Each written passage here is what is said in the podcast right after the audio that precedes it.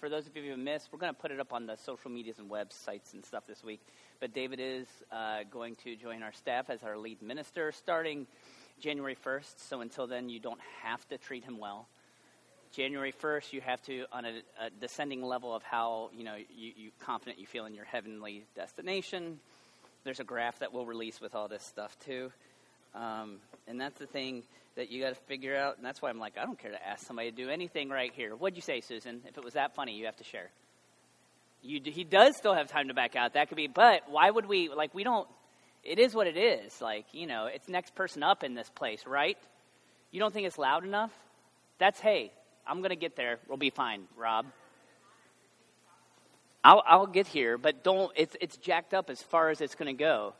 So we're working on this. I just didn't want to go out during, you know, Black Friday because Jesus would have been sad for all the people who weren't working on Friday.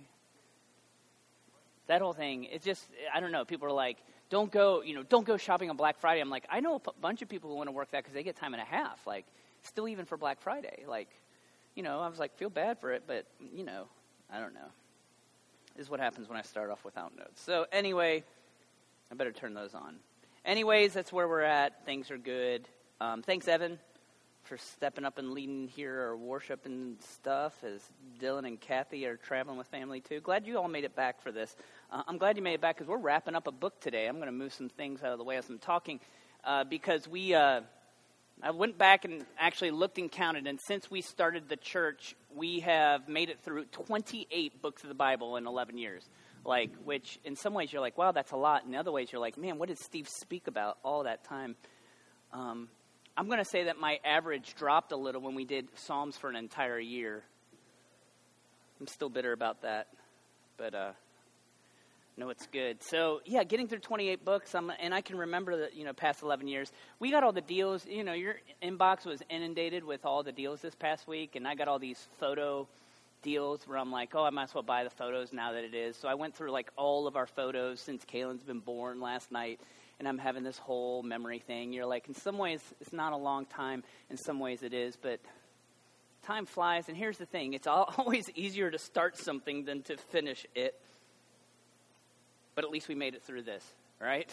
We made it through the book of Ephesians. I hope you're glad. I hope you figured out a little bit so that the next time you're reading through your Bible, because that's what your good Christian um, movement like will yield you to do. Like this isn't just you rip out Ephesians out of your Bible and never read it again. I'm hoping you go back and read it, and I'm hoping you remember some of the key aspects of Ephesians that we've talked about. That you know, yeah, it was this small port town uh, in modern day Turkey that you know now is just a bunch of ruins. But at the point uh, when Paul was writing to this church in Ephesus, it was one of the most influential cities in the world, and that's one of the reasons he wanted a church there. And the one thing about that church that we've continued to talk about, and it's the reason why we said this series is called Mosaic, is because it was a diverse church, diverse um, national and nationality. It was diverse social economically. It was a bunch of different small pieces woven together to form a beautiful community.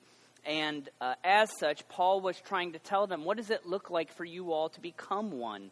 So we've had this theme of unity that we've been talking about, as David mentioned, even through communion, through our studies of Ephesians. And the culmination of that is here this morning as we get to uh, the end of Ephesians. So we're in Ephesians chapter 6, and verse 10 is where we're going to start. And Kim, are you reading for me today? Thanks for being bold. Jesus is happy about that. Thanks for finding your strength in Him. Teaser which is verse 10 anyway. So go ahead and, if you will, read verse 10 for us. Green light is go, orange light is safe, and, and all that stuff. You, you're killing it. It's great. Finally, be strong in the Lord and in his mighty power. Okay, so as we look at Paul closing this thing out, to you, to I, to the Ephesians, he is telling us that our attitude should be an attitude of strength. That's downright empowering, isn't it? Doesn't it make you feel empowered to understand that Paul, speaking on behalf of the Lord, wants you to be strong? And it was for some reason, as I was thinking about this this week, I couldn't get far away from those little yellow bracelets that maybe many of us used to wear. How many of you had a Live Strong bracelet that you sported? Like, there's some, like, a, a little bit like, okay, that was me. What's funny is, one of the reasons we liked it is number one, it was a yellow bracelet so everybody could see you wearing it. It was yellow because it was the foundation of Lance Armstrong, and you, you know, if you've never noticed the play on words there, that his foundation to fight cancer was Live Strong. His last name was Armstrong, so the, you know it was pretty. Uh, that, that worked out pretty well, except that even though his foundation did much, much great things for cancer, they began to struggle when it came out that Lance was looking more than just regular uh, testicular fortitude for his strength. That was a joke there that I can say when not all many people are visiting today. Um, and it found out that the dude was using performance enhancing drugs in order for him to live even stronger. And then what's interesting is the foundation still exists today, but I'm sure not many of you have worn your yellow bracelets, but you did and it was inspirational because it's a, a, a, key aspect for you and I. We understand that strength is something that helps get us through, right? Especially for the cancer patient, even though there's, you know, we, we don't necessarily have full cures to all cancers here, and we're developing more and more. One thing that study has shown is that strength allows the fight. Men, mental fortitude allows that fight to go longer and longer. And this is what we see psychologically too. There, there's a thing called attitude strength. Attitude strength is how a person with a high attitude of strength is able to function in the world. And there are four different things that somebody with attitude strength usually um, projects. The first thing is a resistance to change. And again, when we're talking about attitude strength, sometimes this is good because you're like, yes, it helps them to focus and get through. Sometimes people are just downright stubborn, and these are characteristics we see here because, especially with the second one, that they are able to persist over time. So, again, perseverance can be a good trait unless you're starting off at the wrong origin, and then your persistence can actually be a detriment in your life that our mental strength, our attitude strength, guides how we process information. And that is something that is true. This is your, your, your, your metaphorical half glass full, half glass empty moment, right? How many of my people here today are my half full glass folk? And how many of you are like, that flipping thing is half empty and it's getting emptier all the time? Some of us are that way. Yeah, it, it, it just depends on what liquid is in there, probably too. And, and, and that, it's always half empty. Science might not be able to help us figure this out. However, the one thing is, that it guides the way that we process information and see things, whether we see it within our paradigmatic view or if it's just uh, if, if it's good, if it's bad, and then finally that an a, a, a, attitude of strength will motivate and direct all of our behavior. So these are the things. Again, if we're looking through this, if I'm told or, or if I'm telling you today that you need to be strong, I'm like, yes, this is what strength is. This is the attitude that I need to adopt so that I can go and meet this world in strength. But notice how Paul says strength and attitude ought to truly work. He says you need to be strong in attitude. However, it is not an internal strength, but it is a strength of the Lord and of his power. It's a paradox of the kingdom of God. We are told to go out and be strong and make a difference and do great things for the kingdom, which then takes levels of fortitude for us to live strong. But as we get out there, we are to understand that that strength is not something that we summon internally. It is not your American Protestant work ethic. It is actually God moving in you to truly be strong. If you're looking in the mirror to solve all of your issues, you're going to be very displeased with reflection. Elsewhere, Paul speaks about this in 2 Corinthians chapter 12, verse 10. Paul tells the church in Corinth, that's why, for Jesus' sake, I delight in weaknesses, in insults, in hardships, in persecutions, in difficulties. This is attitude strength, right? This is Paul summoning this, and you're like, yes, he has the power of positive thinking to be able to make a breakthrough. However, he says, when I'm weak is when I'm strong. That's paradoxical, right? We don't think about those low moments as those times when we're exuding strength. But if you are doing it the way in which we are called to as Christians, that's what you'll find out. In your weakness, when you summon on God, and not, not summon him in a, in, a, in a way to make yourself better, but when you just have exhausted yourself and say, I do not have the ability to see this through, I'm going to rely on God to deliver me from that, friends, that is when we have true strength. You need to think weakness to be strong. Now, I think what you and I have in those situations, though, are there things where we're like, yeah, but, right?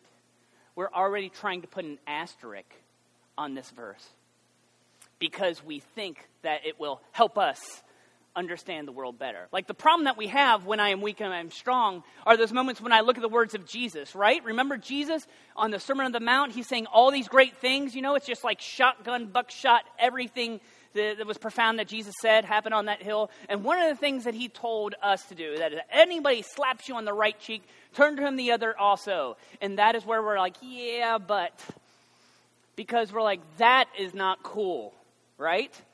Because when somebody's coming at me, it's my job, my right as an American to stand firm, right?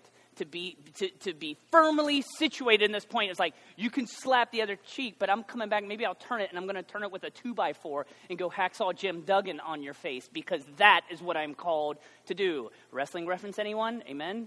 Okay, good. But here's the issue about this is that instead, uh, we get bogged down in the specifics where we're meandering way through. It's like, okay, well, that means if somebody take something from me and stuff. I'm supposed to have this posture, and I, I, can't just do that because people will roll over me. I'm going to offer to you that this is actually a lead in to what Paul wrote in 2 Corinthians 12 and to what he is telling the church in Ephesus to do as well. What we are supposed to do as followers of Jesus is to make sure that we are not relying on our own strength, but that we are trusting God's strength to get us through. So, if we are metaphorically taking that posture of turning the other cheek, what we are saying is that you might come at me and you might get me today, but ultimately I'm going to find my strength in God and His righteousness will prevail, and at some point, justice will be enacted. The problem that we have within this is that it is a releasing of our control, true? And as much as you value everything in your life, and as much during this season, you're going to start to value, you know, what you can get or what you can give in a consumeristic mindset. The one, the one thing that comes true to this is that the more I just let go, the more I see I actually have control. It's paradoxical, but it's the way of the kingdom.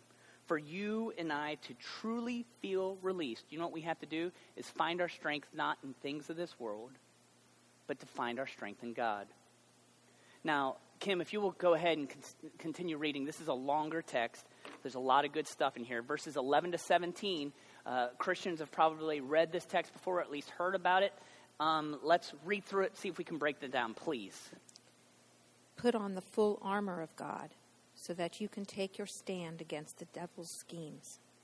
For our struggle is not against flesh and blood, but against the rulers, against the authorities, against the powers of this, this dark world and against the spiritual forces of evil in the heavenly realms. Therefore, put on the full armor of God, so that when the day of evil comes, you may be able to stand your ground, and after you have done everything, to stand. Stand firm then, with the belt of truth buckled around your waist, with the breastplate of righteousness in place, and with your feet fitted with the readiness that comes from the gospel of peace. In addition to all this, take up the shield of faith, with which you can extinguish all the flaming arrows of the evil one. Will you read verse 17? Yes, please. Take the helmet of salvation and the sword of the Spirit, which is the Word of God. So our attitude must be one of strength in the Lord. Our response is to armor up, to put on armor. Now, this isn't something that we do with regularity, right? There's a reason why. Is because armor is not designed for everyday use. True? Because if I armor up and I try to do my work on my computer, I am not going to be very successful because the fingers are just too big. They're just too big. Also, if I try to go to the Starbucks in armor, it is difficult to open up the app with armor because there's not necessarily a slide button in the armor. If you try to do yoga in the armor, and I'm just proud of myself for all this that I was able to find these pictures online, which is why they were included, because there is a visual to this. So, yoga in armor is not good, and there is a reason because armor has a specific purpose, correct? The purpose of armor is to protect yourself against attacks.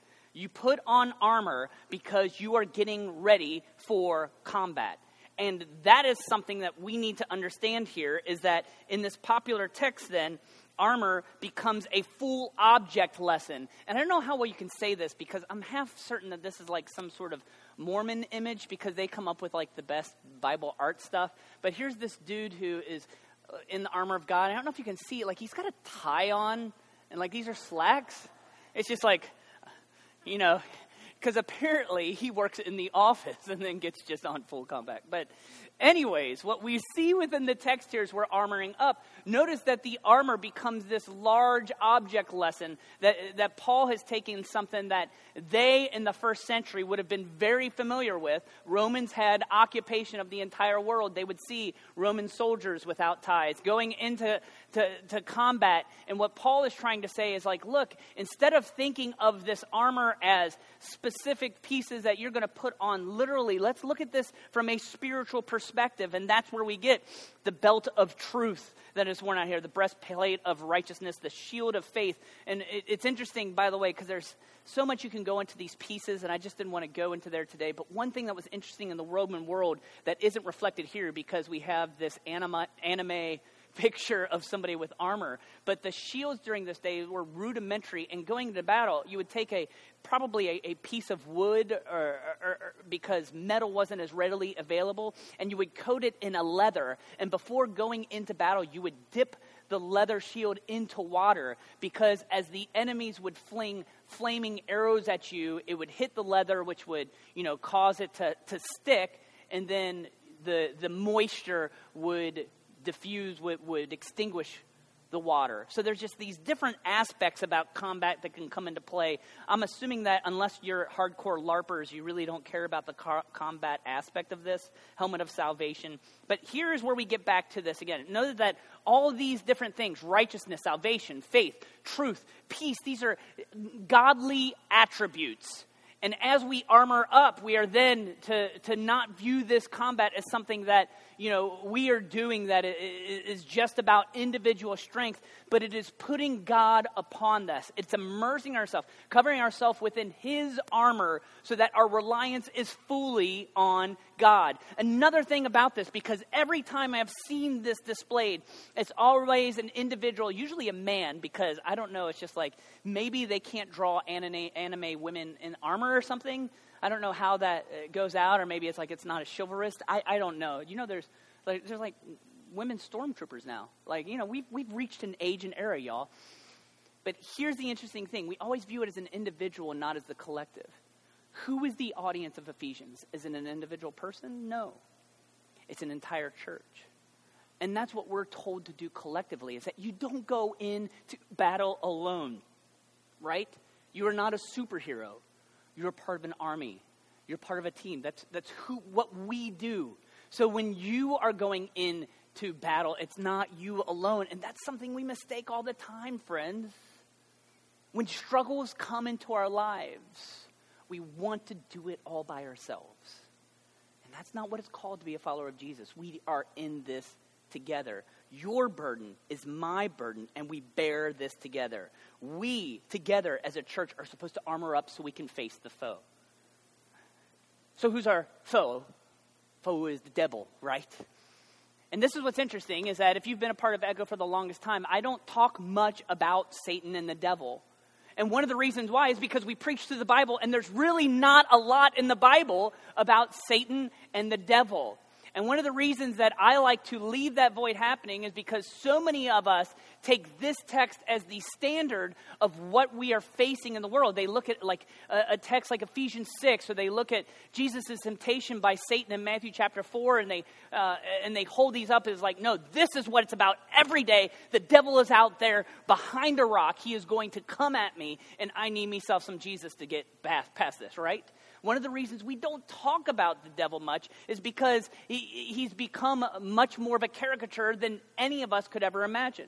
There's all these different representations of the devil, whether it's from The Last Temptation of Christ or, or, or when Pacino did the devil in his movie with Keanu Reeves, or even when she wears Prada. However, you see that acting out. The devil has become this caricature, and this is one of the key things that we need to look at within this okay, is who is the devil? We, we read the most about him in prophecy from Isaiah chapter 14, verses 12 to 15, that the devil was an angel that had fallen from heaven. And the reason for his fall was because he said, Look, even though I'm a created being, I feel as if I should be on the throne of God.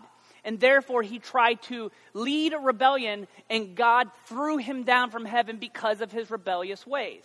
So this is what's interesting is that we isolate this and see, oh, see, the devil is the adversary of God. You know, there's always got to be in, in, movie and story and something. There has to be the opposite. There has to be a villain, and the devil is the villain in this mega narrative. But this is what's really interesting about this, people. A few things. Number one, the devil is not God's equal.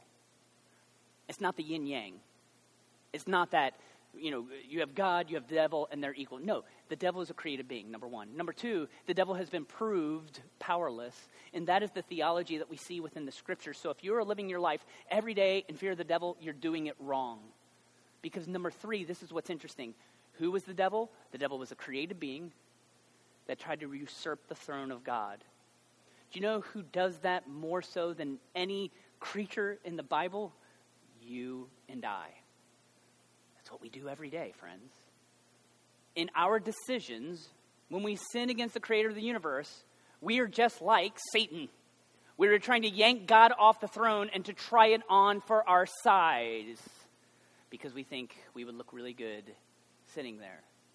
And what we see within this, the lesson that needs to be learned with this, is that if you're living life in fear of the devil, you're doing it wrong. Now you're saying, wait, but Paul is writing about this right here, right?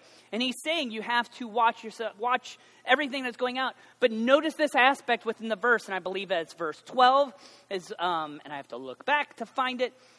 It's this, is that our struggle, friends, is not against flesh and blood. What is flesh and blood? People, right?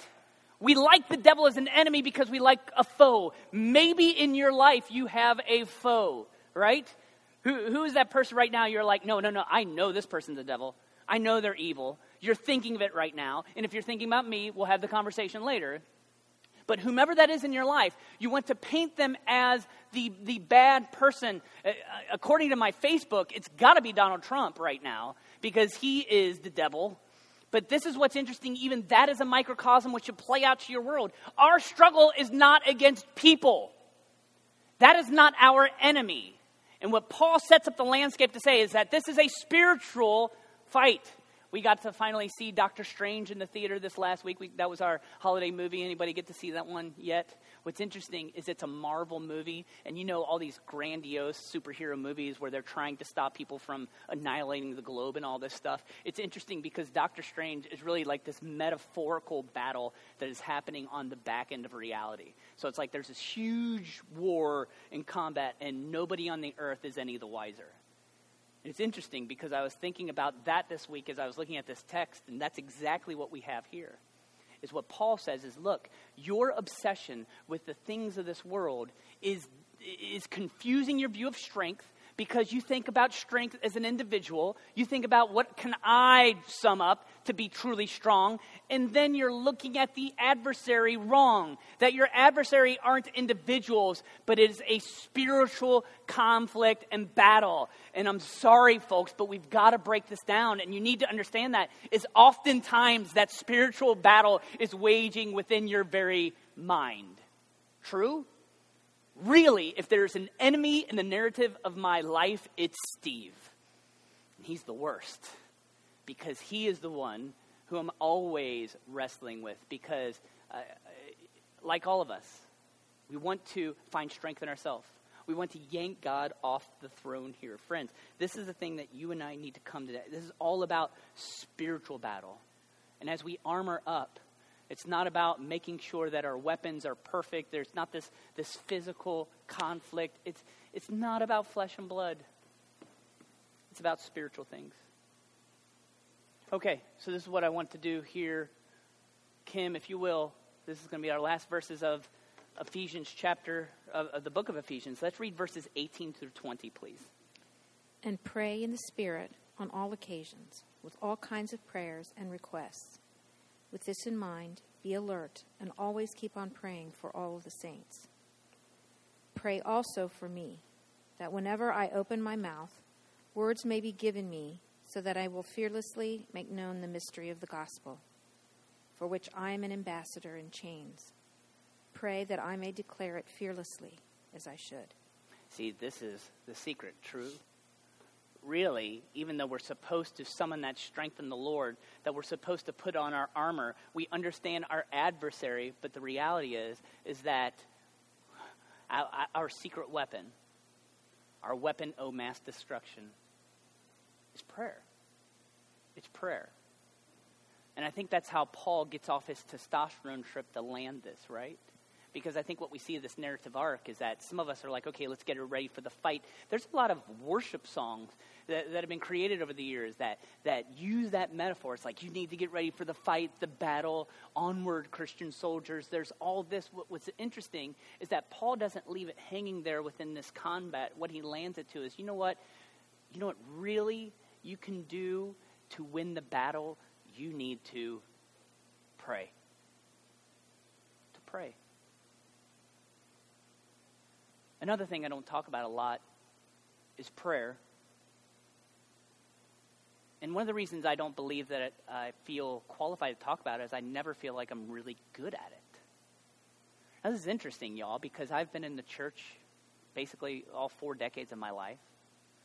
I've actually studied in depth concepts of prayer, the biblical, the theology of prayer and how it works. And yet, despite all my exposure of all the things I feel least qualified to do, I think it's to speak on prayer. And yet it's something that I do every day. And I think the reason I feel this is my, maybe the same thing that you have is because you're like, I always know of people who are better at prayer than I am. Like, I've met those people.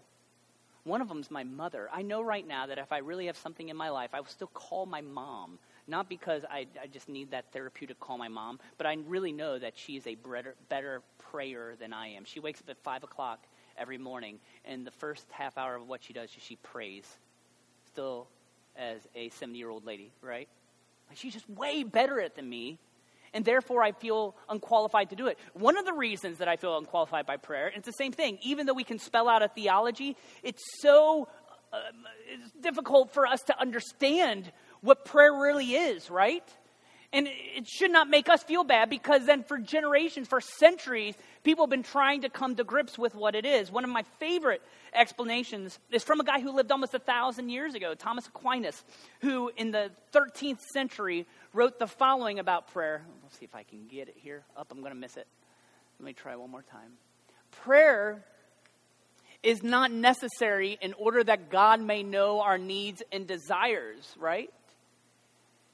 Because isn't that how some of us feel about prayer, by the way? It's like, I better say this, and if I don't articulate it well, then God's not going to fully understand my prayer. So I need to pray about, you know, something very specifically.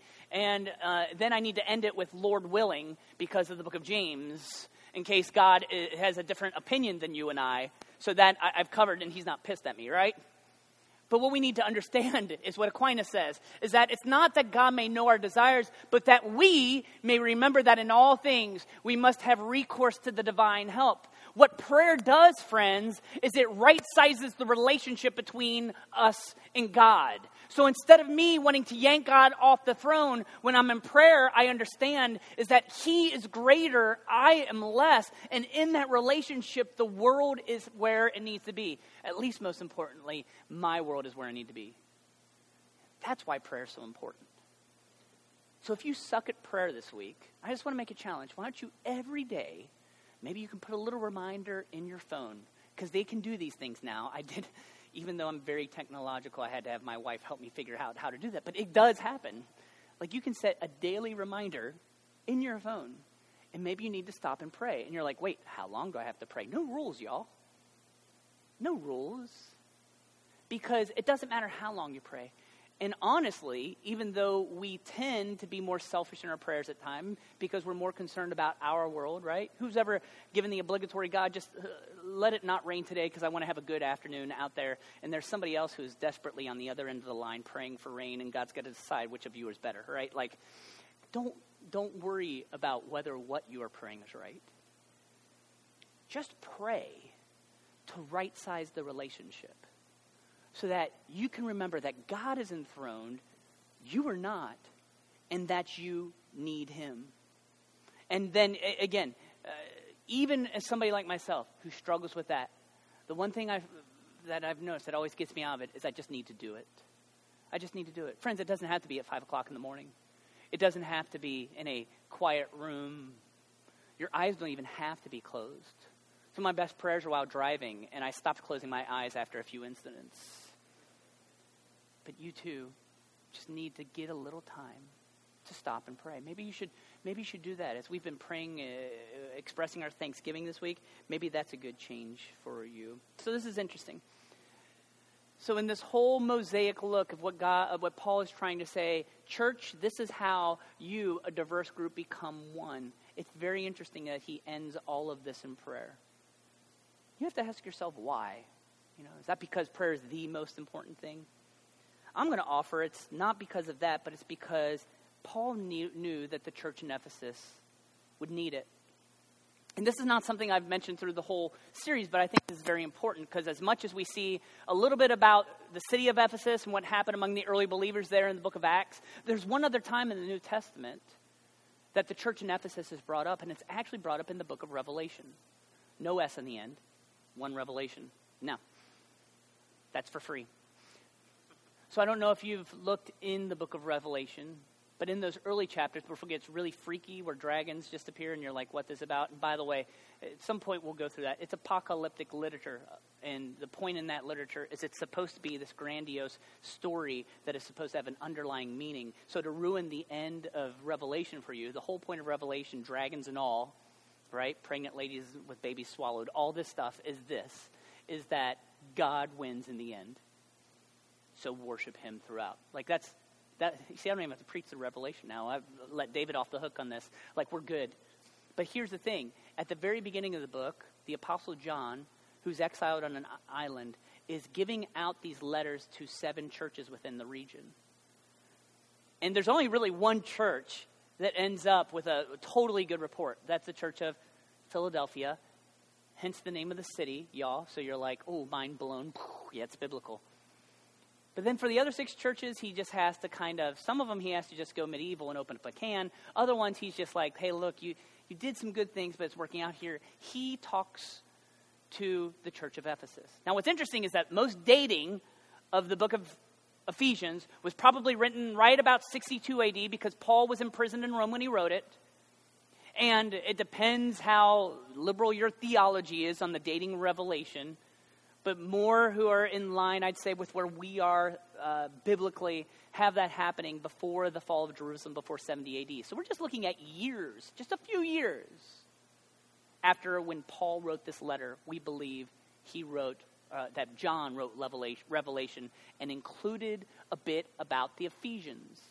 And here's what he writes in chapter 2, verses 1 through 5. To the angel in the church of Ephesus, I write, and I did lose a couple verses here just for our space. I know your deeds, Ephesians, your hard work and your perseverance. They found strength, right?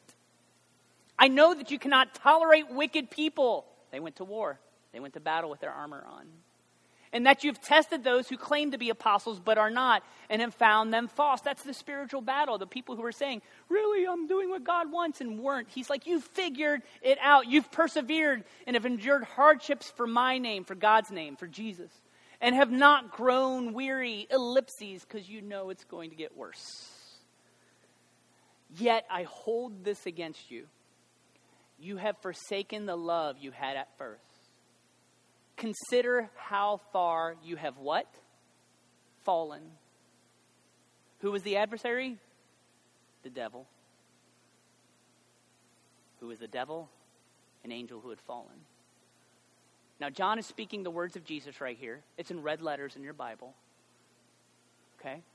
What is, what is Jesus' message to the Ephesians? It's like you've become just like your adversary. Repent and do the things you did at first. If you do not repent, I will come to you and remove your lampstand from your place. That's bad stuff. Like biblical note hang on to your lampstands, right? So, this is what's interesting, too. That language is interesting. What does he tell him? You have forsaken your first love. So interesting that in the midst of this conversation on combat, really the synopsis of it is, is that you fell out of love with the God who saved you. Like, that's just tragic, right? That, that, that is the things of the worst stories, the worst movies ever made, right? Is that love that just, wear, uh, that just evaporates and wastes away. Like, nothing is sadder than that. And that's actually what the message of Jesus is for the church of Ephesus. So apparently, within just a few years' times, where Paul had complimented them and encouraged them to be strong, to put on armor, to pray and persevere, they fell away. I think it was prophetic that Paul ended his letter to the Ephesians with prayer. Because more so than anything, that act helps us to remember the relationship that keeps the fires of our love for the Lord stoked. Let's, it's what I started at the beginning, friends. The, the one thing I found out, because I work with churches, and over the past 11 years, I've worked a lot with people who have started new churches. It's something I tell everyone who comes to me saying, Steve, I want to start a church. How do you do it? I was like, it's easy. I tell them it's easy. But you know what? Maintaining it is way more difficult. And what Christmas exemplifies in that is that reality, right? Because at some point, for those of you who are parents or getting used to it or have have, you understand is that you give a kid something brand new and sparkling and they love it. And from December 25th to about January 1st, they still love it. And then starting in January, it ends up in the closet and it doesn't see the sunlight again until the next year when it's like, oh, yeah, what did you get for last Christmas? Because new is exciting. Continuing, not so much. What Paul's saying here is the same message that we all need to hear. And again, you know, we're all at varying levels of our spiritual journey. Actually, we don't even know, not to get totally depressing, you know, one of our spiritual er, journeys could end very soon. I don't mean to be morbid, but it's a reality about life, right? Life is fleeting. I did a funeral this last week for a guy who dropped dead at 50 years old unexpectedly. Like, we just never know, right? Life is fleeting, okay? So, if we're looking at how we finish this and how we maintain and do this, dude, I think what Paul is saying is like, friends, just pray, just pray. Because in doing so, you're constantly reminded about you and God. And so, even though it's not this exciting ending to the book, I mean, if he had just stopped with armor and battle, I think that would have been like, yeah, we would have been pumped up. But he be- ends more contemplatively and says, pray. I think it's a good lesson for you and I in what God is doing for us. So, um, so I don't know how to do this, but you know, the last time that we said let's just pray really quick, Rob was preaching and it was awesome, but we had some visitors and they got the hell out of here once they said we're going to pray in groups. So at least we're safe now, unless some of you leave and then that's on them. But I thought that's a good idea, and since we don't have anybody we'll scare Ray right now, can you do me a favor in the next, you know, let's just just take a few minutes, just get in little groups, pick a couple of you, let's pray, and that's how we're going to close her out, right? So there's a group right here. Andrew and Molly are going to have to move somewhere over. You can go with my wife and daughter. We've got even a few right there. Eric can join the Bachmans and that group in the back. We can just this moment where we stop and we pray, and hopefully this will spur us on. Hey, by the way, no rules. I'm not telling you what you need to pray about. Just friends. Let's let's do this right. Let's pray. Let's pray.